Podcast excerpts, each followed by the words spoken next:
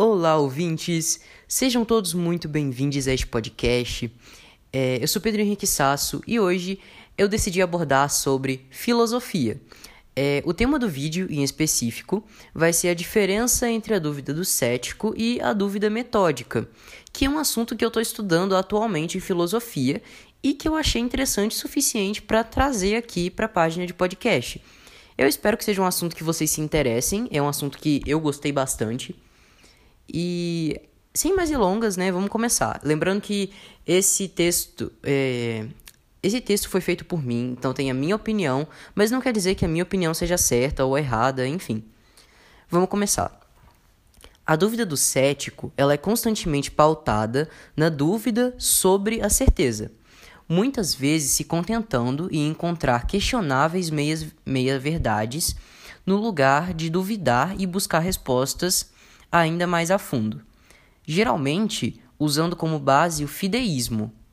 E, gente, apesar de sempre me questionar se um cético teria uma crença religiosa, né? Porque muitas vezes eu, eu tinha o costume de associar cético ao ateu, que são coisas completamente diferentes.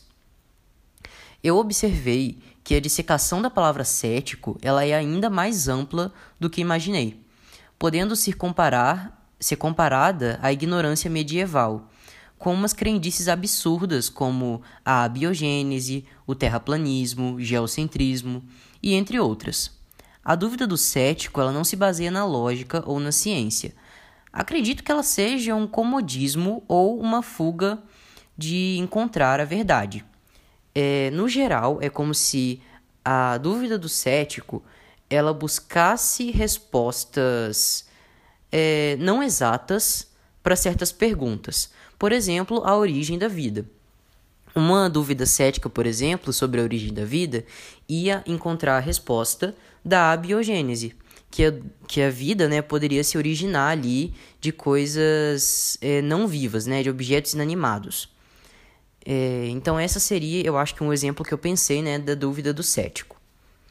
A dúvida metódica cartesiana trata informações mais básicas, como falsas ou questionáveis, até possui uma certeza de sua veri veridicidade, ou se tornar irrefutável, ou ao menos até um ponto em que não gere mais uma dúvida.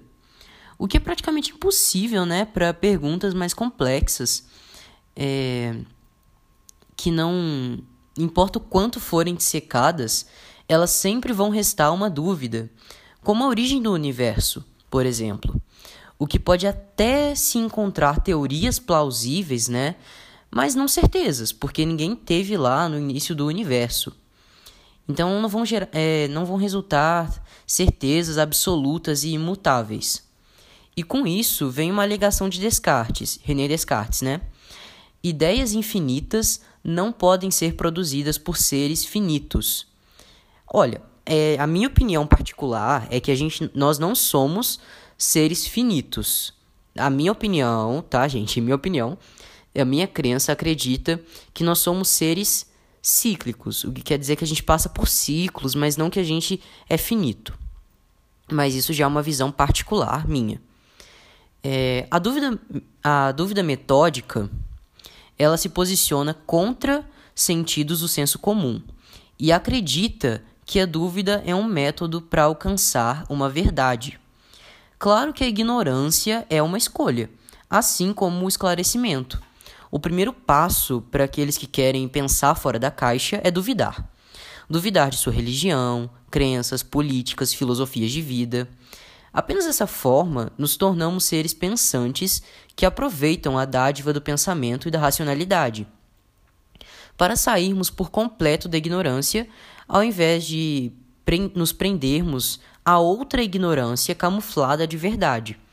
O que eu quero dizer com isso tudo, né? No geral, a gente tem que questionar se o que a gente acredita faz sentido. Porque muitas vezes a gente realiza né, tarefas do senso comum, a gente segue o senso comum, mas sem se questionar se às vezes aquele, aquela regra ou a nossa crença faz sentido. Porque às vezes a gente está acreditando, está levando a sério uma coisa que no fundo a gente não acredita. Que às vezes a gente está seguindo por medo. Que às vezes a gente está seguindo por incerteza, Às vezes a gente está seguindo por confortável mesmo, por estar confortável aquela crença, a gente fica preso nela. Eu vou dar um exemplo assim muito bobo, muito bobo mesmo, mas que acho que vai servir para vocês entenderem. É, couve-flor. É, é realmente muito besta meu exemplo, tá, gente? O jeito de preparar couve-flor. Muita gente pensa que só por ser um legume, a couve-flor tem que ser cozida, né? A gente tem que cozinhar porque é um legume. Mas, e se eu, ao invés de cozinhar a couve-flor e não temperar, ou até mesmo cozinhar e temperar, eu assar ou grelhar ela? Encontrar um novo jeito. Porque às vezes eu fico preso ali no mesmo método de preparar a couve-flor. Mas eu posso tentar aprimorar esse método e talvez chegar a, uma, a um resultado melhor. É basicamente isso que é a dúvida metódica cartesiana. A gente vai pegar uma dúvida e dissecar ela até achar uma resposta que seja plausível. É, então é isso, gente. Eu espero que vocês tenham gostado desse podcast. E eu gostaria que vocês dessem sugestões também é, para mim sobre futuros podcasts, porque eu gostaria muito de saber a opinião de vocês. Até o próximo podcast e muito obrigado por ouvir até aqui. Tchau!